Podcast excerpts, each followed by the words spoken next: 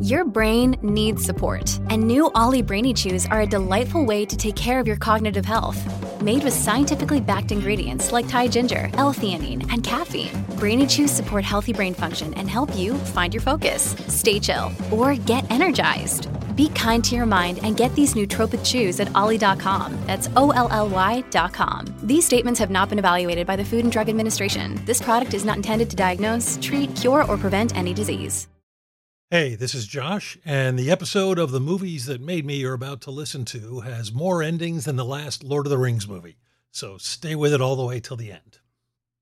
The only good thing about getting old, you can crap in your pants and it doesn't matter. Nobody cares, You especially don't- on a podcast. I haven't gotten No, that. it's not that nobody cares. You don't care. like I don't give a shit what anybody thinks. Come on, honey. It's not as if nobody has ever crapped in their pants in front of you. My God, where's my brain? I read something about shitting your pants today, and I don't even remember it. Jeez, But you know, usually that kind of thing stays with you. I know it really does. Wasn't that part of Billy Wilder's acceptance speech for his Lifetime Achievement Award? I don't remember. If I, if I remember correctly, are we rolling? This is good, the good thing to have on your on your podcast. Sure. How did you just? He's tweeting right now. Somehow. Who is I? I, I have people I pay to He has tweet. people who tweet for I him. have people who tweet. For I just have got an people who alert that read- Joe- I didn't Dante- realize you did tweet. I just thought you just sent emails. No, no, I have a tweet. He just tweeted my name. Oh, do you get those emails? Oh, I get the emails. I have, Yeah, yeah, I have those, since uh, lightning.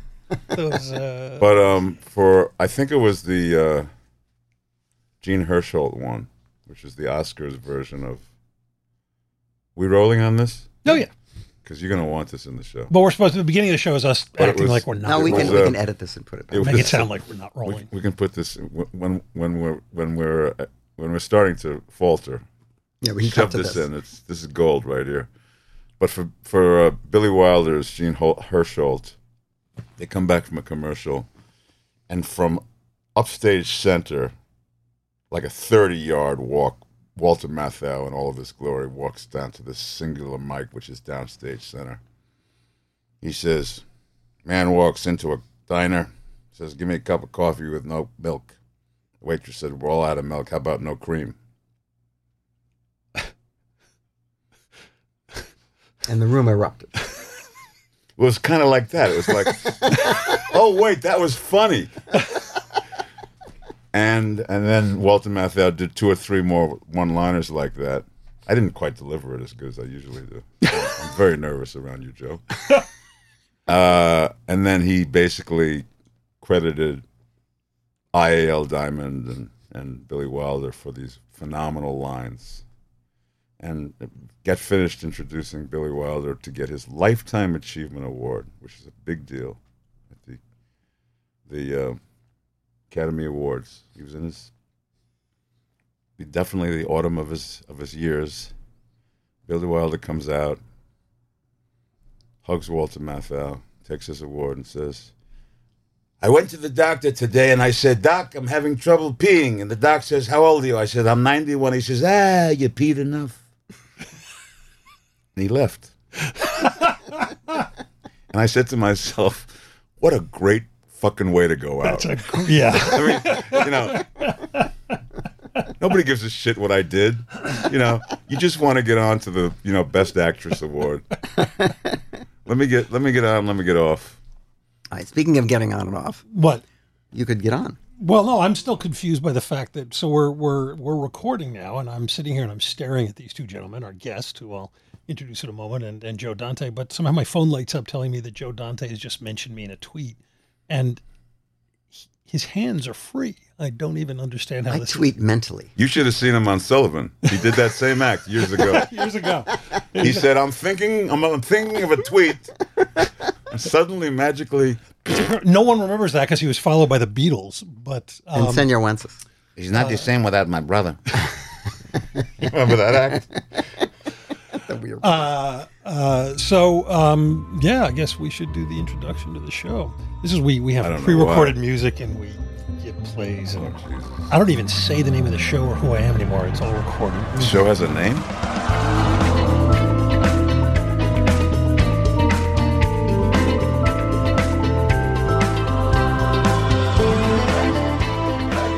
I'm Josh Olson, and you're listening to The Movies That Made Me, the official podcast of Trailers from Hell.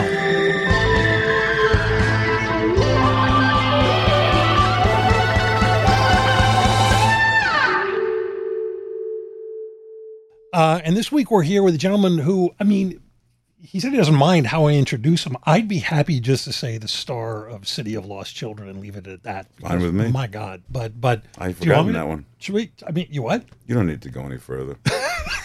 Let's just get to the, the heart of the matter. Uh, it- Where were you on the night of the 12th? It's uh, it's uh, That's uh, how film noir started. uh, ladies and gentlemen, uh, the next president of the United States. Uh, although you may have an announcement to make on that. If uh, if nominated, I will not run, and if elected, I will not serve. Uh, we, we are here with the great Ron Perlman. Um, do you want to make some news? You said We're here something with the- before. No, I don't really. I'm not ready to make news yet. Okay, fine. Let's see how I feel. How long are we going to do this? Hey, you know, until hour we or get so. tired. An Let's, hour see- or let's so. see how I feel in about 45 minutes. Okay, we, And I- we I may might- have news. I might make some news. We may break some news. Of course, we're going to hold the show for we're a few gonna weeks, break. so We're gonna break a number of things. that, that is I just broke wind. Thank God it's a podcast. uh, exactly. I You should. By the people way, have no idea. I should Joe also Dante's mention. eyes are watering right It's now. not properly mic'd. though. I should mention the special thing about this show. Oh no, you'd be surprised. my God, I'm never going to get a word out I on this. carry one. an extra one for occasions like Um, th- this is also uh, a cast reunion for the uh, Mick Garris Stephen King opus Sleepwalkers. Very, very pleased to be here with uh, the two stars of the film. As a matter this. One fact. of one of three projects that I had the the, the, the, the pleasure of work becoming the musical stylings uh, in, in the theatrical genius vision. Um, of Stephen King. classic tableau of uh, the, the the work of Joe Dante, Oh, the oeuvre No, actually, we did. Uh, as it was. There was there was a third one. we did uh, Looney Tunes. Four. That's four, right? We did four things together. We together. did Looney Tunes, Second Civil War, oh, good. Uh, which in which he's great. Oh, of course, Mike. I'm. I, yes. And uh, Can we stop for a minute and just because that never gets mentioned enough, and I know we're here to talk about movies that you're going to talk about, Ron, but you're in this one and you made this one, the second Civil War. You, know, you all know that I just ordered the borders of Idaho to be closed. When it's over, this president could be out building houses for the poor like Jimmy Carter. I've never even fixed a faucet. Thank God for arrogance, lust, and greed, or we'd all be doing infomercials. Let's go, people. I smell a 20 share. Someone once said, Those whom the gods destroy, they first make mad. Let's jump right over those left wing liberal media elite types and bring your story right to the American people. Governor, aren't you afraid you've put something else in motion that you can't control? There's some things in life you just have to do. It's coming. Whatever. Why, where, is there any way people can see that today? Because I've got an old DVD. but It's out very hard to see HBO movies because they uh, they're not readily available. Um, sometimes they're streamed on Amazon, and some people have told me that they've seen Second Civil War available on Amazon. But you know the, the way that stuff is. Yeah. It's, it's just a list of titles, and it comes and goes. I mean, it's it's there if you want to find it. I mean, the, the sad thing is that most people have never heard of it, and uh, in my various re-encountering of it over the years at various festivals and stuff. It's always leapt out at me as a movie that looks like it was made last week, except for the Yeah. size of the TV screens. No, it's, it's uh, an amazing film. And we spend all of our time on the show talking about your big hits like Matinee that we never get around to mentioning that you made this. But the, the, the, the we've never been as close to the Second Civil War as we are right now, and uh, the the concerns of the movie, which are about immigration and all sorts of issues that were kind of vaguely science fictional then, and said, "Oh, it's the future, it's the future." Yeah. Well, it quickly became the present, and now it's stayed with us. And uh, the, the the whole thing is premised on a, a governor who wants to uh, not take in uh, refugees from a, a war and um, the, ev- in every minor way, uh, it's a remarkable movie. Uh, I, I don't say that because I made it. I mean, I just find that it, it is so pertinent um, and has a lot to say about the media and has no actual villains. It's like everybody in it is like a victim. And um, I, it's maybe the best thing I've ever done. And I was, it's the best cast I ever had, certainly. And uh, I was very happy to have Ron in, in, in a part that the, the HBO wanted David Paymer for. I guess you guys go up for a lot of the same parts. well, I just said, The you guys don't the understand only your reason own I ever movie. work is because sometimes he's unavailable. well, that was then. Now, Yeah. most everybody that I used to compete with are dead. So they come, they come, they they almost come straight to me. Well, they say that's the secret. Just stick, stick around. word, Yeah. Yeah. Mm-hmm. Um, well, we are here with, uh, as I think I've said now, four times Ron Perlman. Um, Four-time and- collaborator. And, uh, and yes, four times collaborator. And But I think the very first one was this. They were trying to do kind of um, a, a, a a reboot of kind of the Zane Grey theater, you know, which which was making these little classic uh, Americana short stories that that became the springboard of the old Zane Grey. Yeah, there theater. was a there was a Zane Grey theater in the fifties when I when, Right. I when I was growing up, and and this was actually part of a show called Picture Windows, which was the the premise of this show, which was half hour uh, cable stuff uh, produced by Norman Jewison for um, uh, Showtime, and the idea was you take a famous painting, and then the painting comes to life, and that becomes the first shot of your story. Well, uh, I cheated because I didn't have a painting. I had a Frederic Remington uh, picture that I could not find a place to um, duplicate. So we, we cheated and made one up. Uh, so the first shot of You our made up the photo. The first shot of our show is a is a sort of a daguerreotype treatment of a photo that we then segue into, and it's a Zane Grey story about a, a, a mule who is uh, used for nefarious purposes by uh, some. It's about a, Brian Keith in one of his last roles. Actually, the Second Civil War was one of his last roles too. Uh, is this prospector, and he's he's going to hit it rich with this this mule, and uh, Kathleen Quinlan and and this awful man here. Uh, to see that he's come out of the essay. Well, I was playing an awful man, but uh, but I also, also had good a lot to uh, back me up in that. And it was a western, Awful and I man in love real life. westerns, and nobody lets you make westerns. Yeah. and so it was. We shot it in Bronson Canyon and the Disney Ranch, and it was really a lot of fun to make. And Brian was very cantankerous, as older actors sometimes. Everybody was cantankerous. I remember the best line okay. I've ever heard a director utter on was on that show. It was the first time I'd worked with you, and um, you were having trouble with your video assist. You weren't getting um, a, a, a, a, a picture, and so you were killing time, running around doing other things, and you know, um, checking camera angles and stuff. And finally, one of uh, your video village assistants says, "Hey Joe, you have a picture." And Joe says, "If I had a picture, I wouldn't be making this piece of shit." and that's that stayed with me. don't, don't know why. That Uh, can't, that can't be a true story. I, I don't know how to top that. Our guest this this- week has been Ron Perlman. Thanks. A lot of the shit I say is, is just I had a dream. I don't know. So what what is the topic that you guys Uh, well, we we had a conversation about that, and we were flitting around some various and sundry uh, thematic interests. And Ron said something interesting. He talked about one set of movies and another, and this era and that era, and he said, you know, none of these are movies that would get made today. And I thought, why don't we force him to put together uh, a list of some of his favorite movies that could not possibly, in his estimation, be made today, at least in the sort of Oh, I guess it's a, it's a long list that uh, goes Yeah. up to about 1975, right? Well, actually, no. I mean, um, you mentioned I'm going to give you a little homework, and I said, okay, then I'm backing out of the whole fucking thing. Because if I wanted to do homework, I wouldn't be in show business. That's for sure. If I wanted to, you know, work in an industry that required discipline, I wouldn't have picked acting. Um, but um, I do relate, sir. the the I, I, w- in, our, in our initial feeling of each other. Let me try to I wish rephrase I'd been there for that. Wish I'd been there for that. It was on the phone. We couldn't have been that. Um, anything we have to apologize for, or certainly explain.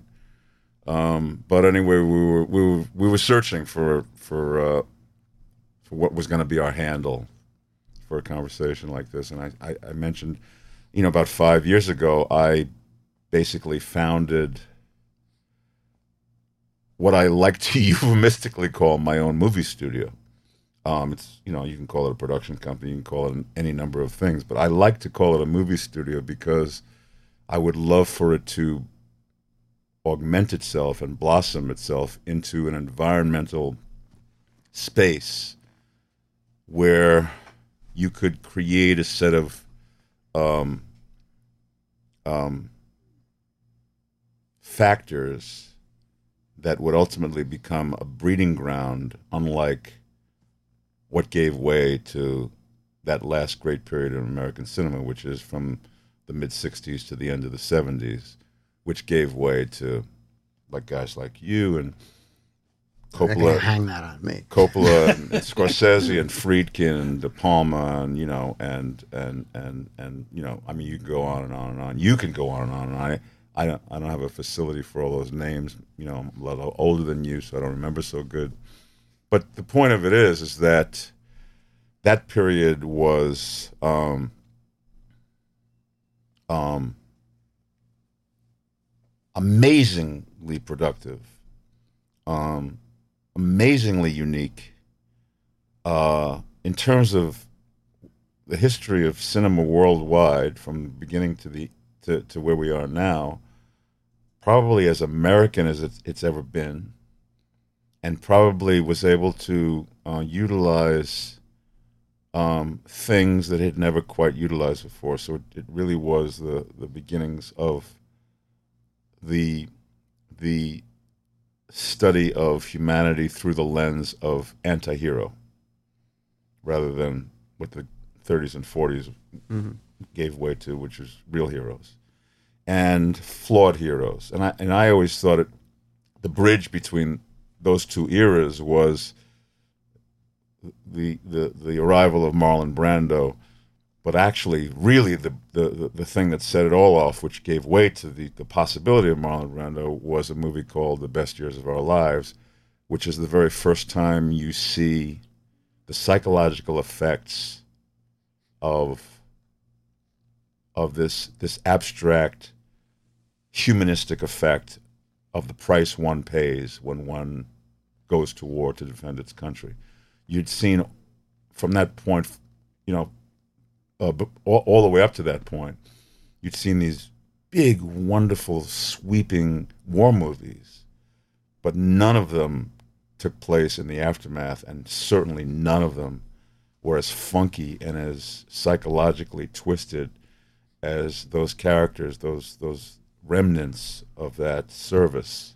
And that was the Second World War. That wasn't anything as as controversial as Vietnam or or Iraq or anything like that. That was a war that everybody believed needed to be fought, and that you know where we had real good guys and real uniforms, and we weren't fighting with you know people who had bombs strapped to themselves. You know, the, it's what they call the good war.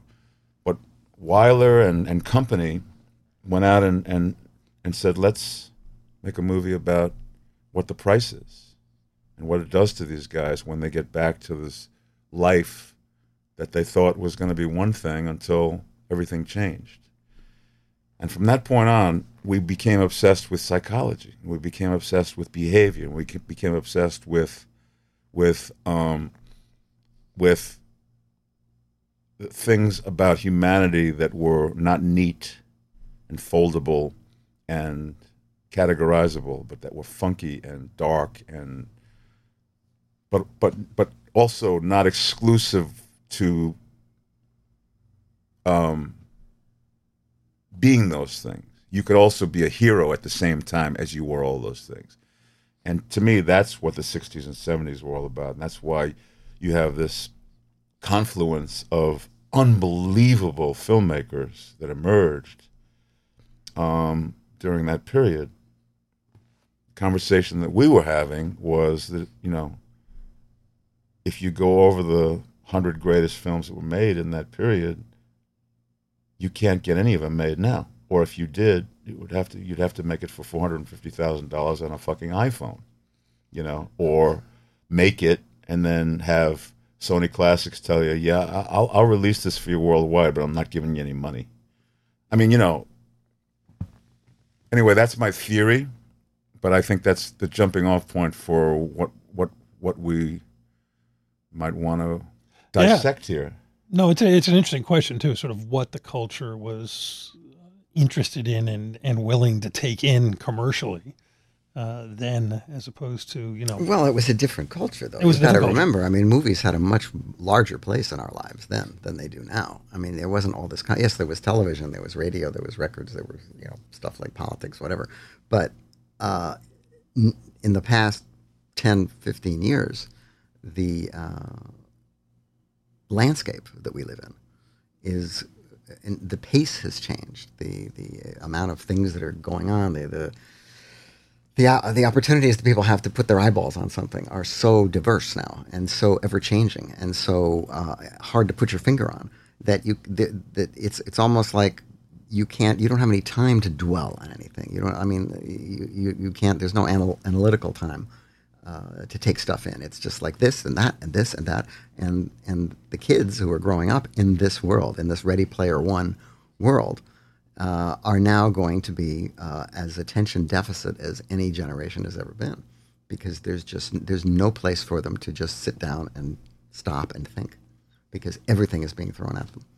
And and if, and it's you see it in politics. You see it in just the way our lives are you know and we can we can all sit in this room and and say well you know we're having a normal conversation when I went to the movies in the 60s we would talk about movies after Yeah. we saw them. We would we would we would go and have a pizza. We would go and have a drink. We would we would dissect the movies because they were so interesting. Uh, I, I somehow doubt that people go and uh, you know have long bullshit sessions about But even, Mar- even Marvel I mean, movies. but you at least were movie geeks. I mean, I remember as a, as a child, my father and his friends would go. You know, drag me off to see the latest Robert Altman film. I'm nine years old, and and then they would go have you know dinner afterwards and talk about it for hours. And they'd have read Pauline Kael and all the rest of this. And this is not, you know, I didn't grow up in a movie family. This is uh, uh, Regular people. and uh, that was part of the culture.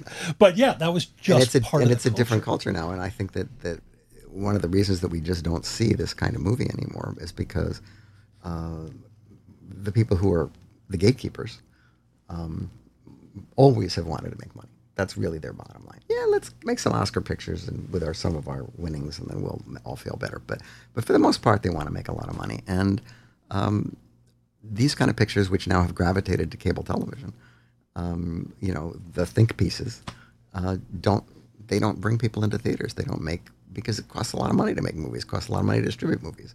Costs a lot of money to go see a movie. I mean, to bring your family to a movie. I mean, you might as well go to Disneyland. I mean, it's really expensive, and uh, the culture has shifted. I, I, I won't say it's coarsened. you won't hear that from me, but uh, It's too late. but it's just different. I didn't say that, ladies and germs. Nothing coarse about you all, you great unwashed. you masses, you. I love you. Ron Perlman, 2020. I love you. I hate you. He's conflicted. There's a couple of things in there though, Joe, that I'd love to just kind of like grapple with you about. Um, I can't remember what they were, but I, as you were saying them, I just I said to myself, you know, That's wrong. He's full Um, of shit. you know, but but uh, th- the funny thing is, it's almost kind of like Tony Bennett. You know why? When he was like 85, did all the millennials just go, "This is the fucking greatest singer who ever lived"? I mean, all the rest of them were already dead. He happened to be one of the guys who survived it. It goes to what we were saying earlier. You just live long enough. Why is why is Turner Classic Movies, which I believe is is, is quite a popular destination for a Mhm. lot of people, and almost like a, a port in the storm, you know, and a, a Mhm. real oasis. Why? What's what's behind the success of that? I, j- I don't think that um, that those movies are uh, no longer valued, and this is this is what inspired me to to to go down this road personally and say, "Fuck it, I'm not going to ascribe to whatever this what I have to believe is a temporary trend in the in the bend of of of, of our society and, and the way we disseminate our culture. I have to believe it's all temporary. It's always temporary because I cannot believe that anything as glorious as cinema could ever become um, dispensable. And um, I feel as though where I'm where where where I'm borne out by this is that if you look if you look at this whole kind of cultural sweep, starting with you know the the, the beginning of, of of of the art form and all of the amazing discovery and all the people who jumped on board and who who who got the joke and who who, who came you know these giants on whom shoulders we're still standing you know um it's it's always kind of had these twists and turns turns that had to do with market realities Okay, so the market changes, so business goes somewhere else. The studios collapse, so it gives way to you know um, uh, the '60s and the '70s, and then that begins to collapse, and it gives way to kind of nothing except somewhere in there, the big blockbuster gets introduced, and now, uh, with the passing of time, because nobody's nobody's there to to nurture a situation like well, it's kind of a perfect storm. Nobody's there to nurture a situation where, um, the, the you know, what's the name of the guy who gave Scorsese and Coppola and you, and you know Roger? Yeah, there's no Roger Corman there to like give way to an entirely new generation of geniuses. Right. And the studios are starting to go, Jesus, television is just taking a huge bite out of our ass, and it, it's almost worth it to not make these fucking movies if we can just you know make a hundred and fifty million dollar ride that people come to because we need you know, I mean it's and then of course it's this bullshit. I'm handing a, I'm holding a cell phone in my hand for those of you who are not able to see me right now, which is pretty much all of you. when you when when you have inured the public, my kids being among them, who who've come into a world where everything is being delivered to them. There's f- no fucking need for them to go to the movie theater anymore. Everything comes to them. Why bother to go when you can just wait for it? And why bother to watch it on a, a glorious 70 million millimeter screen? You know, um, there's only a few of us that, that, that, that are left that like go, oh, Kurosawa, wow, you know, where, you know, these people think it's they're getting the exact same value of it from watching it on their iPhone. So all these things have have happened that have thrown everything into strange chaotic patterns. But if you look at this and here's the point I've been, you know, taking forever to make. If you look at cable television right now and you look at the quality of the storytelling, it's very similar to what you guys were doing in that great era. You know, it, it's it's complex, it's flawed, it's it's it's it's abstract, it's funky, it's got it's teeming with anti-hero, it's studying culture and all kinds of so it's not as if we've abandoned our desire to see this shit. It's just that we're being given to given it to us in a way that's no longer the, the movie theater th- situation that you and I grew up in or that all of us grew up in. Well, I would, yeah. I mean, I would argue sort of a counterpoint to what Joe's saying, and I don't know how fully I believe this, but it does seem that film is, you know, it's always an evolving medium, and we're getting to a point now with the evolution of TV into what you're talking about. And I said we were on the phone, you know, in the 70s, movies were Taxi Driver and TV was Charlie's Angels, and now it's just a reverse. There's a Charlie's Angel movie, and if you were going to make Taxi Driver today, it would be a 10 hour series on HBO. Well, I think but, that's one of the keys, though, is that the, when we talk about the complexity of cable television, is that it has a benefit that the movies didn't have, which is that it doesn't have to tell the story in 90 minutes. Right. Well, that's what I'm saying. Is it's becoming a novel, whereas right. one day we'll look back and Lawrence of Arabia will be a short story. Yeah. And so, when you when, you know when you talk about doing great expectations and taking all those characters and cramming them into a two-hour movie, right? Uh, which was has been done quite well, quite well. Uh, but the story actually demands uh, a longer period of time, and that you do need to have that. And and one of the great things about these episodes is these limited series, a series that's not necessarily expected to last forever because that can kill a series anyway, e.g., Lost uh, if, if it's finite, you can actually take the time to deliver it, and then you can get to an ending that's satisfying. Mm-hmm. Um, and that's uh, and that's great, but that's but that doesn't go to your point. I mean that that's that's about the joys of cable television. I mean, we we have bigger screens and better sound, and it's certainly not the same as it was when we were watching our little black and white TVs. But uh, but for the movies, uh, there's nothing like seeing a, a movie in a movie theater. I mean, even if it's an old movie, and that's one of the Turner Classic Movies uh, things that you're talking about. One of the reasons that that's that that, well, that thing festival. they do in April, yeah. the festival out here is so popular, and people fly in from all over the country, is because they get to see movies that they've already seen and love, but they get to see them the way they were supposed to be seen, and they get to see them with an audience, because nothing kills a comedy more than watching it on your computer. Yeah. And so, you know, the Marx Brothers, I keep saying, you know, you watch Marx Brothers movies and there's long pauses after the jokes, and it's because they used to take the stuff out on the road and figure out exactly how long to pause, because that's where the laughs were. And then they would build that in. And when you see a Marx Brothers movie with an audience, it works like clockwork. You see it, you see it on, on TV, and it's got all these dull spots in it, these little dead spots, and you just, why is the pacing? The pacing is off, you know.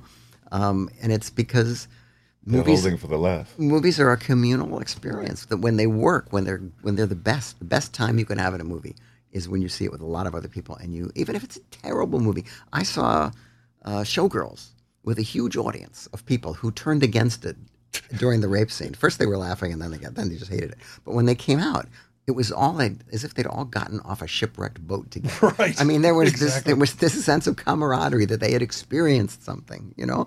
And I, I don't think you, you just can't do that on your cell- on your cell phone. Well, you can live tweet a movie that you're watching alone. Well, you could do mystery science theater too, but you know, I mean, using other people's material for your act is really not the greatest way to. I mean, you know, the, the sad part of it all is that there's a generation of people who don't know what they're missing because they've never seen it before. The, the problem with guys like us who are just old enough to remember when there was a certain glory to, you know, 2,000 strangers disparately, you know, getting their popcorn and, and walking into a darkened theater and, and, and then two and a half hours later, you know, Shane, Shane, come back, Shane. And everybody's like, the lights come up and everybody's like, oh, Jesus Christ. You know, I mean, there's, that's, that's like church for me. You know, that's like, that's, that's, there's a kind of a ritualistic kind of um, commonality that takes place, that shared experience where you're in the hands of somebody who's really blowing your mind about things that you understand viscerally and get viscerally because it's the exact same part of the condition that your lives are reflected in. And it's too um the, what the, what the point I was trying to make is I can't tell that to my kids because they don't know that they're missing something because they never had it. Mm-hmm.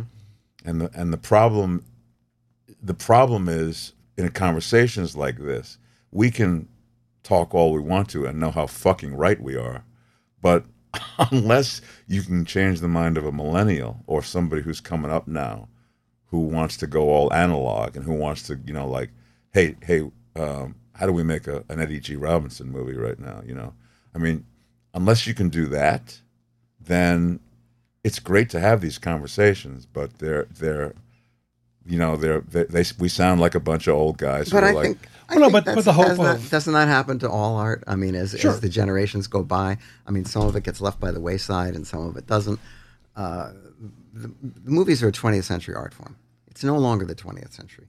It, whatever it is, whatever movies are now, it's not what they used to be. It's not even on film, for Christ's sake. I mean, it's just not what we grew up with. And we, I think we've, I think we've accepted that. You know, I mean, I haven't. I have not. there's nothing you can do about it. But it, it's why we're. I mean, I think yes, us sitting around in a bar having this conversation is one thing, but there's at least four millennials who listen to this show, and and there's one person. There's one person in North Not Korea. after this. I don't know if you've looked. I don't know if you've looked at the map, but there's apparently one person in North Korea who who downloads the show. I don't know how. What do you? I'll probably get him Are there killed by even. maps that? Oh yeah, do you not? Yeah, there's. A, I'll, I'll I'll make sure you. Know. And um, Rocket Man. so you're gonna get him killed. The um, but the idea, I think, you know, behind Trailers from Hell, which is the website that spawned this, and what we're doing is to try at least to give um, folks, because there are certainly millennials who have come to you through more recent work. Um, certainly, Sons of Anarchy was not just old folks watching that show, no. and they're going, "Hey, it's it's that guy from that cool show," and now here you are talking about, you know. Somebody somewhere is listening to you scream, "Get off my lawn!" and they're writing down, "I gotta find out who this Eddie G. Robinson guy is."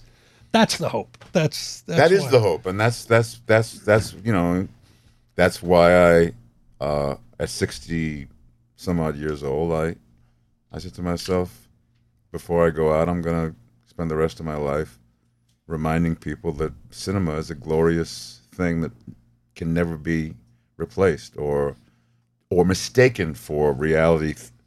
You know, I mean the, the where I where, where you lose me, you know, where the, where where I become where I take start taking it personally and start and start getting nuts and, and this is reflective of my Twitter feed is that people mistake voyeurism for culture.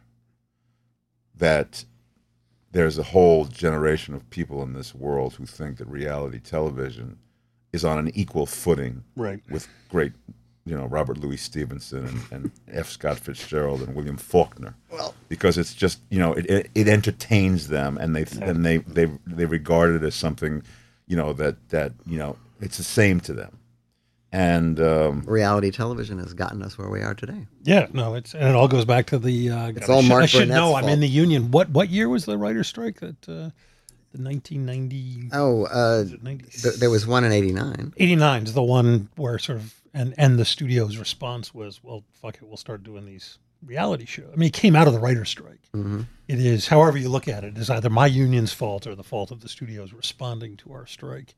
Um, Keep my union out of it. that's that's that's why I wouldn't. Which is why we have Donald Trump in the White House today. I would say it's because Oh, now writers you've wanted more blown the money. punchline. I, Hey, it's Kaley Cuoco for Priceline. Ready to go to your happy place for a happy price? Well, why didn't you say so? Just download the Priceline app right now and save up to 60% on hotels. So, whether it's Cousin Kevin's Kazoo concert in Kansas City, go Kevin, or Becky's Bachelorette Bash in Bermuda, you never have to miss a trip ever again. So, download the Priceline app today. Your savings are waiting. Go to your happy place for a happy price. Go to your happy price, Priceline. Um, but do you want to? You, you did you did you uh, did you do your homework? Do you have some films you'd I like didn't. to? You didn't. You have no movies. No, for he- he- And he couldn't. He couldn't see it anyway. but if he did, Here's what I did. No, I, I, I, I you know, I, I did what everybody who has homework does these days. I went to Google, and I wrote, uh, you know, give me the best movies of the '60s and '70s, and I got one, one list that was ten films long, and I got another list that was hundred films long, and I didn't agree with either of them. I thought they were, I thought they were like, you know, once again bullshit lists. Uh, but there's movies on there. We want Ron if I- Perlman's bullshit list. if I could just see them. But you know, the movie that we had talked about, which is you know to me emblematic of as close to a movie about nothing as the Seinfeld show was was you know legendarily claimed it was. It was never a movie about nothing. But that was never a show about nothing. That was a show about humanity. And you know idiosyncrasies and all the things that make life worth living, make you laugh and make you have fun. But The Graduate, Vision softly creeping left its seeds while I was sleeping. Mrs. Robinson, you're trying to seduce me. Aren't you? Have you gotten us a room yet? I haven't, no. Do you want to? I'll get undressed now. Is that all right? Sure. Shall I? I mean, shall I just stand here? I mean, I don't know what you want me to do. Why don't you watch? Oh, sure, thank you. Now, The Graduate is like you could make a case right now. You could take The Graduate and that entire cast and Mike Nichols right now and try to get that thing financed. And unless you know, um, I would, I would, I would argue that you know the best you could do is maybe a 1.2 million dollar version of that thing that you got to shoot in 22 days, and uh, that the studio is gonna or that it's going to be it's going to be hard to find worldwide distribution for. I think that's accurate. But you got to remember that even in its day, uh, The Graduate was an independent movie because it was made by Joe Levine for Embassy Pictures, which was not a major studio. It was a studio. I mean, it was a studio movie, but it was one of the minor studios. It wasn't. I don't know if it went to Paramount and got turned down, or it went to Universal and they said no. I, I have no idea. But but that that was the big, the burgeoning area in that particular era, 67, 68, when um, people were starting to take chances on things that they thought would appeal to an audience they didn't understand. Because I used to work for a trade magazine in Philadelphia during the period of, of these, these movies. And you'd go up on the elevator with the exhibitors, and the exhibitors are always old guys who looked like, you know, Jesse White and and and they would be you'd see the movie and if it was a magic garden of stanley sweetheart kind of a movie or zachariah the first electric western you know they, then they'd come they'd corner me in the elevator and they went so kid what do you think what do you think kid is is is is, is, is, they, they, they gonna like it is it like you know i mean these guys i said i don't even know why they bothered coming to these screenings because the movies just didn't make any sense to them at all you know but at least The Graduate was a movie that was a high class movie with a good story and and and, and uh, very very relevant. I mean, when I saw that picture, I saw it the day it opened uh, in a twin theater in Philadelphia, which was two long halls with little screens at the end, and of course it was in scope, so the screen was even smaller. And when Dustin Hoffman gets on that uh, walkway in the airport and the song starts, you could feel it in the audience. This was just an audience of Philadelphia kids, probably a lot of college kids. And there was an electricity. It was like, this, we get this. Somebody who made this movie gets this. And uh, that and Bonnie and Clyde and a couple of other movies from that period are were game changers. I mean, they really changed the way that things were done. And a lot of the old guard studio guys basically got sent packing. And a good thing, too. I would think, yeah. I mean, if you were going to make that today, though, for for a studio, you'd have to be a lot dumber, have a happy ending.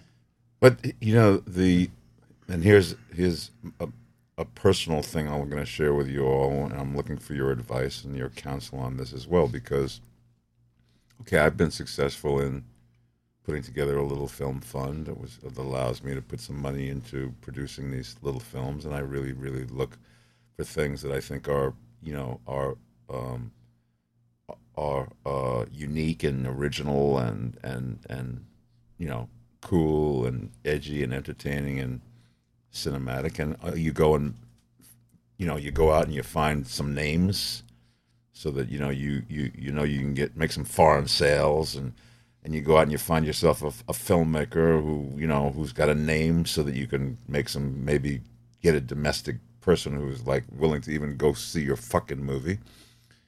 And then you finally make the picture and you got your foreign worldwide and you got your domestic deal and they won't put a fucking penny into P&A. So, however good that movie is and however much you've succeeded in in ringing the bell that we now, you know, that now characterizes the making of these little independent films, which are basically just this gesture of like this is a this is an art form worth fighting for, in my in my in my twisted estimation. If you don't put at least five, six, seven million dollars into advertising to make sure that you have an opening weekend, you're definitely not going to have a second weekend. You're not even going to have an opening weekend. You're not going to have any weekend, and and and it's gonna it's gonna the the the narrative that these guys have fed themselves. Well, that's this is why independent cinema is no, no longer worth spending our time with. You caused it, motherfuckers, because you're so afraid to put your money where your mouth is. You're so you're you're gonna buy the picture. You're gonna pay the filmmakers nothing, but you're not gonna put a dime into it because you're terrified you're gonna lose it all. How do you expect this thing to perform if nobody knows it's coming out? Joe, well, you're, a witness. my, my witness. My last two pictures didn't get theatrical release, so I I understand completely uh, the, the, the the idea of getting your movie seen theatrically. Now, if you're lucky, they will buy your movie and they say, "Well, we'll try it out in Atlanta for a week, and we'll get ten theaters in Atlanta, and we'll open your picture in Atlanta, and we'll spend enough money." to get maybe two TV spots and maybe somebody will go on a talk show. And then if it does well, then we'll talk about expanding it. Well, it never does well because nobody knows it's there. And if they don't know it's there, it doesn't exist. So all these movies end up on a list at Netflix of, with no, again, no advertising, but just a list of titles. And so you go down the list of titles and you just try to figure out, well, does this sound interesting? Does I mean, and and your your your movie is given as much shrift as every other movie on that list, which is can be as many as hundred, depending on what month it is. Um, the, the idea of people being able to actually come out on independent movies completely eludes me. I, I, don't understand where the money is to be made. I mean, sure, every every so often there's a little Miss Sunshine or there's something that you know um, lights, lights up the sky at a at a festival, which is the only way you can get people to look at your movie is to get into a festival, uh, and then somebody will buy it, usually pay too much, um, and then realize it isn't going to be as big a picture as they thought, and then pull back on the advertising, and then you know, so uh, most of the movies don't even aren't even that successful. And yet, if you want to make movies, you know, what are you going to do? You have to you have to make something, and you and the only way to do it is independent. Any movie you want to make, they want to make for less. Doesn't matter what kind of movie it is. Doesn't matter what it what it what it should cost or what it would cost or to have a hundred horsemen come over the hill. Well, could it be twenty five? You know, because uh, it, it, we we don't want to we don't want to pay for a hundred. Let's not have any horsemen come over the hill.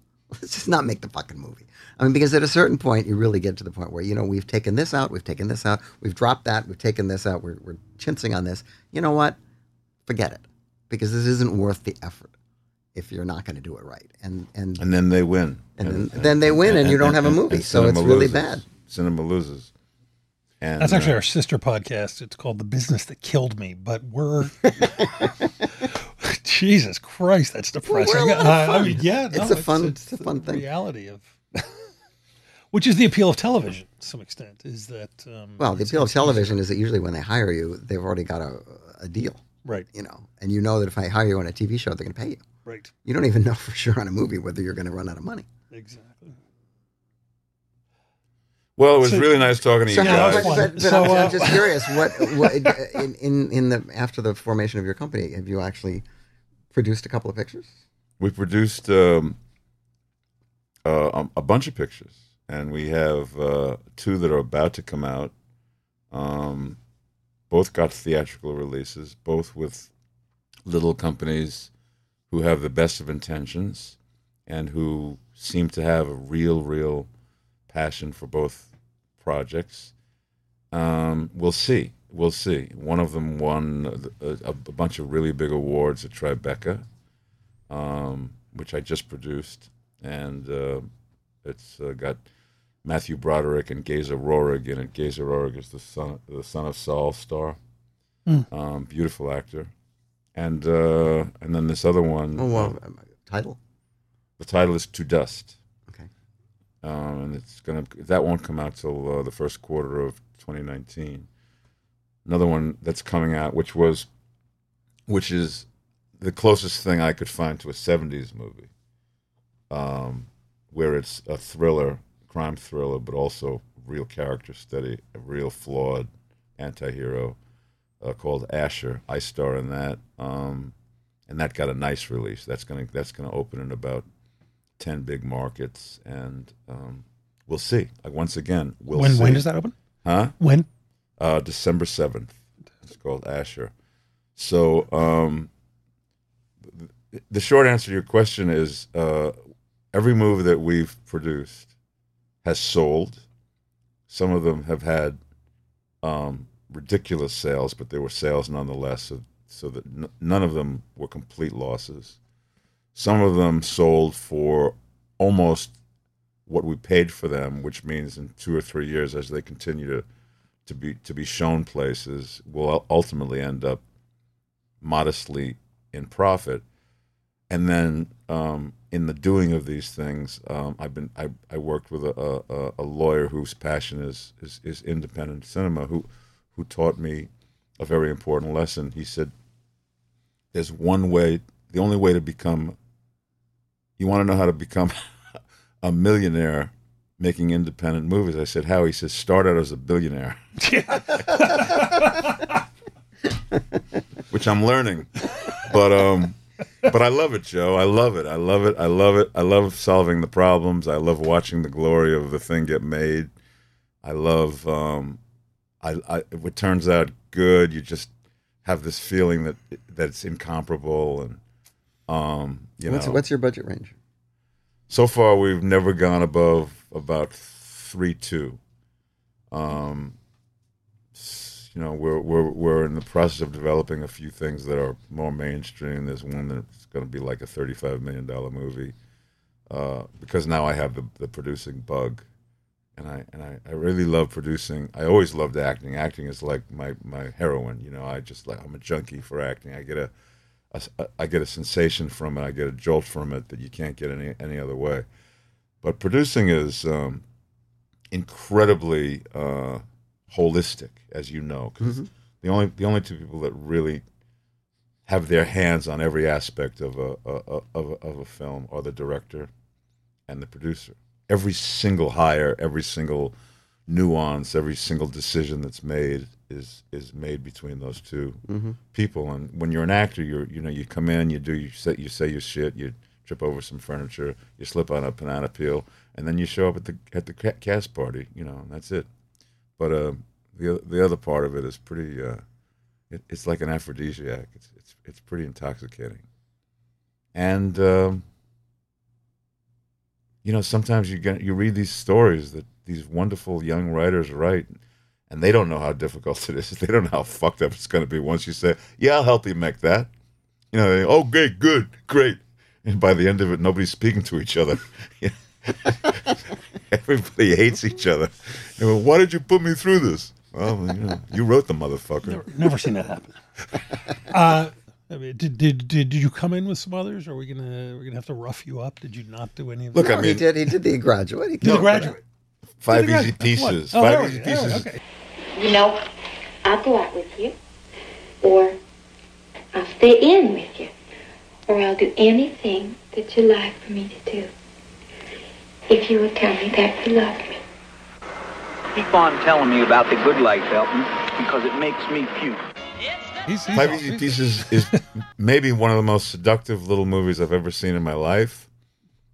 I don't know how you get that made right now. I don't know how they got it made then. Wow, I don't. Yeah. Well, yeah, I mean that was real. That was really indie That back then. the I mean, Bob luckily they, Rafelson luckily they had uh, you know Jack was was was was at that moment where he was he was becoming important enough to take that thing seriously, but it was executed brilliantly. And Okay. that's the thing you can't sell to a bunch of people who you're looking to get the budget from. You know, you can't you can't guarantee them, hey, it's going to turn out in, in, into be five easy pieces. Nobody knows. Nobody knew that Jack Nicholson was going to give that performance, and that everybody else in that movie was going to be so amazing, and that the score was going to be great, and that Bob Rafelson was going to do some shit. Nobody knew, and and and this that's part of the blessing of it all, and, and the and curse yet, of it and yet it didn't work for them with King of Marvin Gardens, which I think is also a good picture. Yeah. Didn't work for me. I was one of those ones, you know, in, in, in that column. But um, I, I have to give a family shout out. My uh, incredibly complicated, I guess the word now is blended family. My basically my aunt, my stepsister's mother is Lois Smith, uh, who plays Jack Nicholson's sister in Five Easy pieces. oh my Pieces. god, what a performance And that is! yeah, I got to watch it uh, last year actually at my sister's house with her uh, and my niece, her granddaughter. So watching Five Easy Pieces with Lois, who's in it, who's basically looking at home movies that she has not seen in years, and uh, my twenty-something-year-old niece, who had never, I think, seen a movie like this before, was knocked out by it. Was a real, a real thrill. But yeah, she's she's amazing. That movie is. I I hadn't seen it.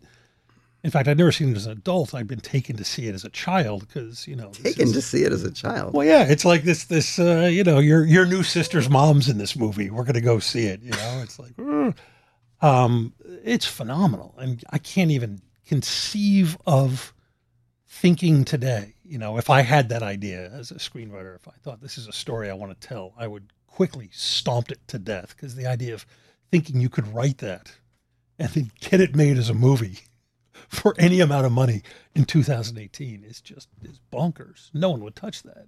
Right. I don't, I don't even I don't even know how you describe it to somebody you were trying. How do you how do you pitch five easy pieces You mean for the remake? for the remake? yeah, the, the sequel. the sequel.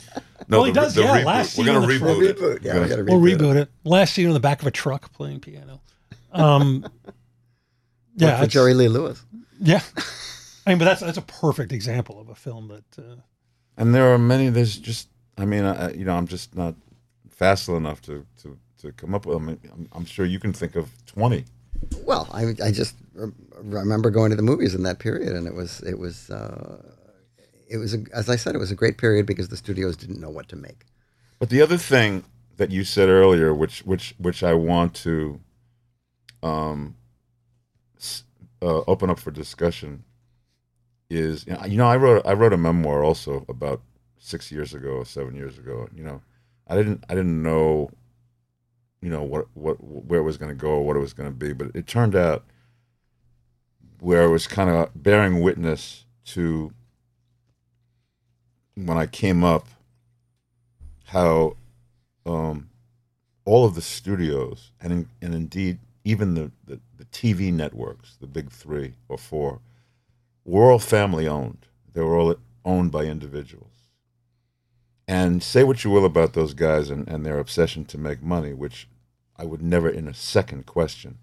But there was also a pride of ownership that had to do with, God damn it, we want to be the, the we want to be the ones that, that get everybody's attention, and the way to get everybody's attention is to work with the fucking greatest writers on the planet.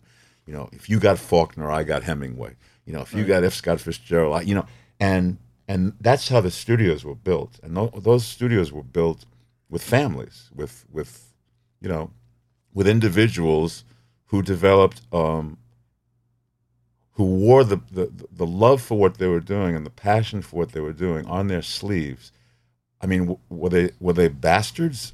Magnificent bastards. Were they obsessed with owning the world and you know dying with all of the toys? Of course they were. But they had this thing, this pride of ownership, that that that enabled them to put this love and passion and and ruthlessness onto the screen. And when it all went to corporations, when MGM got sold to Sony, and then everybody followed suit, and all of a sudden, some motherfucker who makes Scotch whiskey owns Universal, and all of a sudden, you know, that that became that's where it all went to shit for me.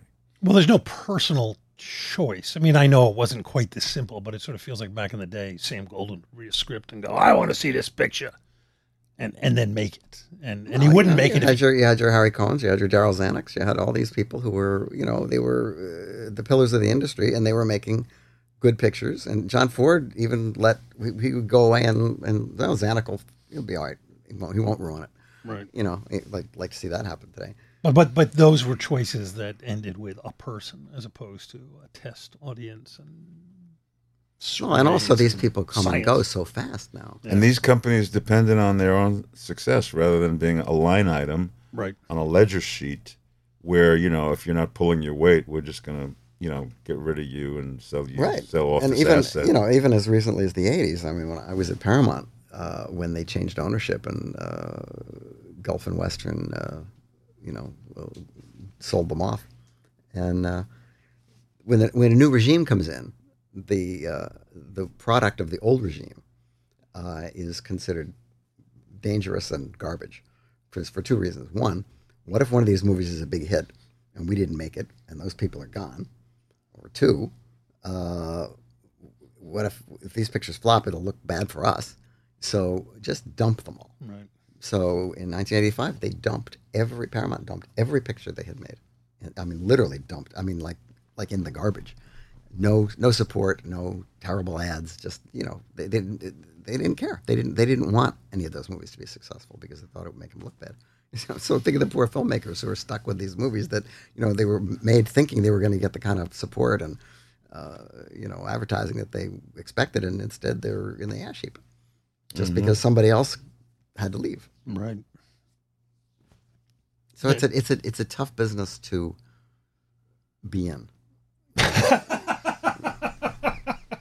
this has been Joe Dante on the Bleeding Obvious. For yeah, the, the, the but the, the There are rewards. yes, that's right. you can't help but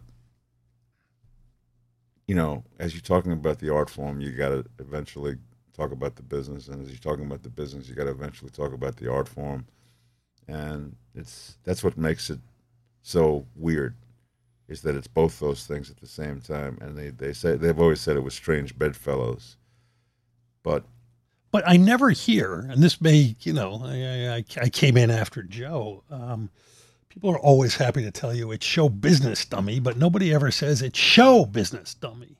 They always emphasize the business. They always think you need to be reminded that it's a business, but nobody ever seems to want to remind anyone that it's also, you know, Putting on a show.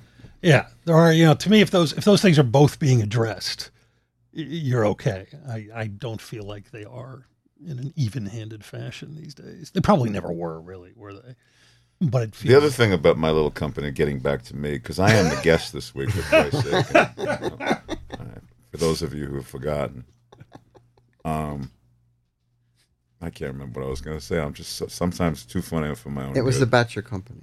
my company. Yes, my theory has always been Bo Goldman. You take you take the, your list of of, of the, the ten hottest Hollywood writers right now, and I'm certain that every single one of them has a footlocker at the at the edge of their bed, in which there are the best things they ever wrote that nobody ever made.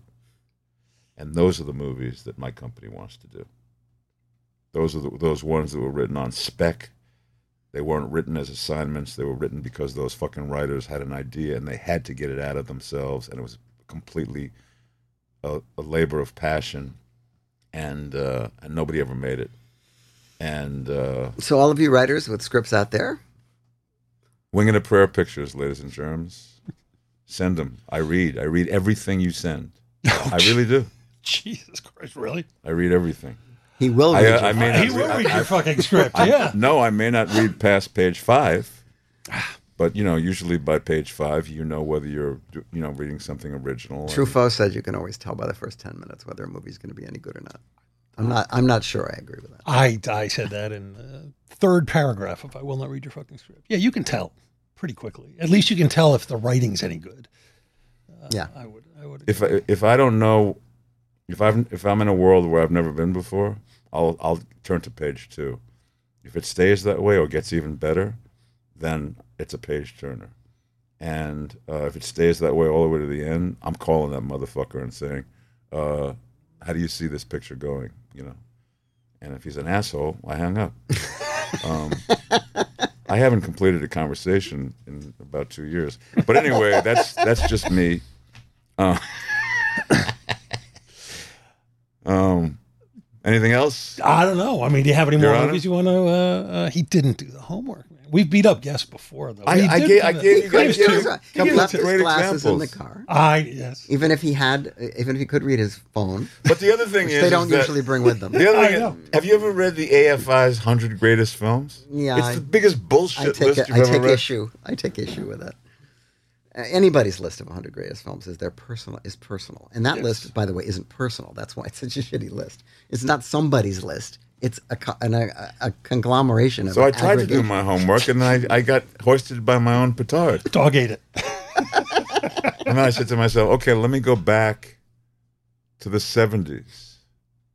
And I mean, my favorite movies are movies where it's just a bunch of really interesting people, you know, um, acting in ways that you've never seen before, but you just can't take your eyes off them.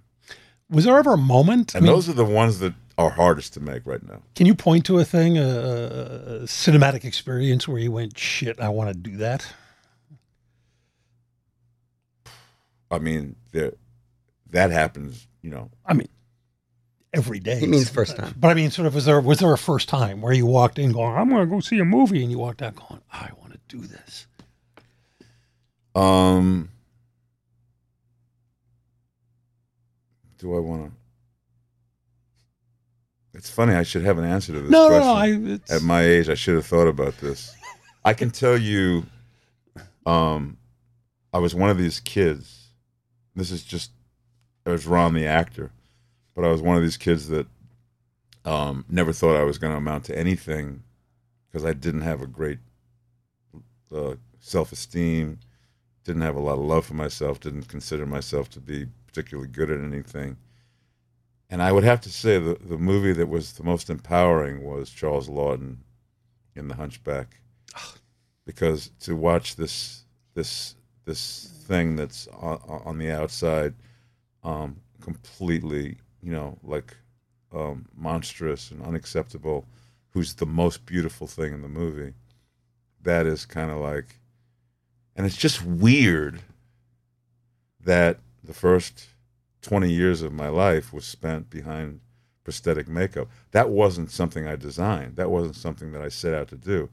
It's the only way I could get work is if they covered up my face completely and turned me into a caveman or a fucking beast or a fucking hunchback. Yeah, a I mean, hunchback, yeah. or you know, uh, that's the only way I, I could get work. But it was it was it was kind of there was kind of a, a, a, um, um, a poetic justice because the thing that probably resonated the strongest in me is the first time I saw Laughton in that movie, Wow. and went, "Oh my God! You know, there's beauty and ugliness." That's fun because when you said that, I immediately thought of, of Name of the Rose because that is there's so much you brought so much soul into that character who is uh, very very reminiscent of Laughton in that film. But um, there's now there's every time I watch a movie, there's there's I'm reminded of this. This is the fucking greatest thing, greatest invention ever, and and I I can defend that statement. I mean, every every everybody says their art form is the greatest art form. If you ask a painter, no, you know. No, this one combines all the art forms. This is the one that takes painting and music and, you know, I mean, you name it, you know, uh, d- d- production design and costume design and and and lighting and music. Yeah, and it adds editing. and and and and and then all these things come together in one unique singular vision. And if the picture holds up, and you watch when those credits come up at the end, you just go, "Holy shit, that took my breath away," you know. And then you realize you're in a room with two thousand strangers, and they all feel the same way. Come on, man, that's fucking magic. I think we should stop. Am I there. winning? I think Yes. we should. We're going to play that at the beginning of every episode because it's what the show is about. Exactly. Um, holy cow! Yeah, you can't top that. Thanks, he- Ron.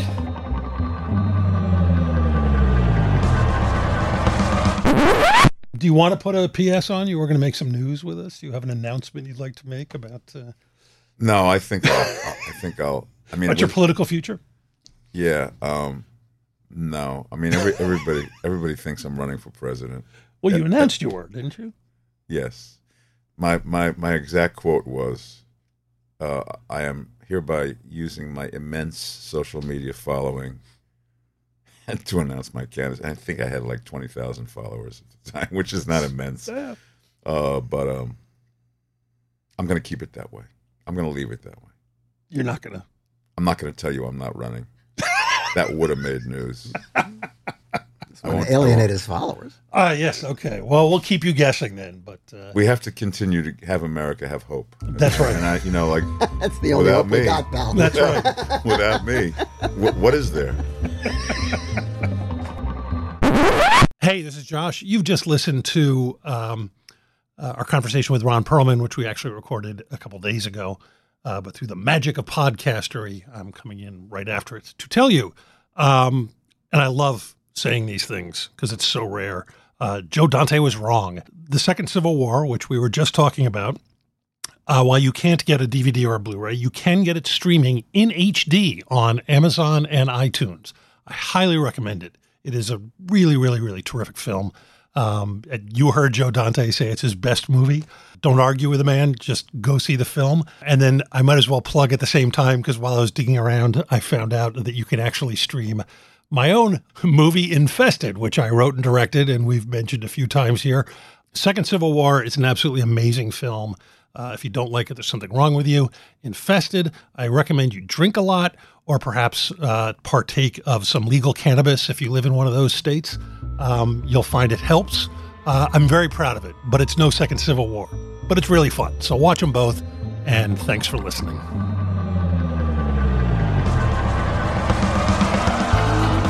Our show was recorded in Hollywood, California at Crossroads of the World. We're the official podcast of trailersfromhell.com, the best damn movie website there is. Our engineer is the composer Don Barrett, who also transmogrified, produced, and created our theme song. This is Josh Olson for the movies that made me.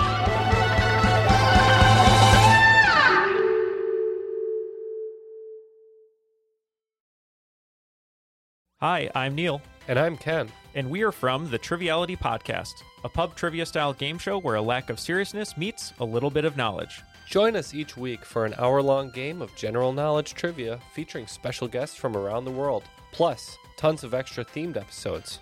If you want to improve your trivia game, Or you just want to scream at us in your car when we get easy questions wrong, then we're the show for you. Find Triviality on all your favorite podcast apps. but you know that because you're already listening to a podcast.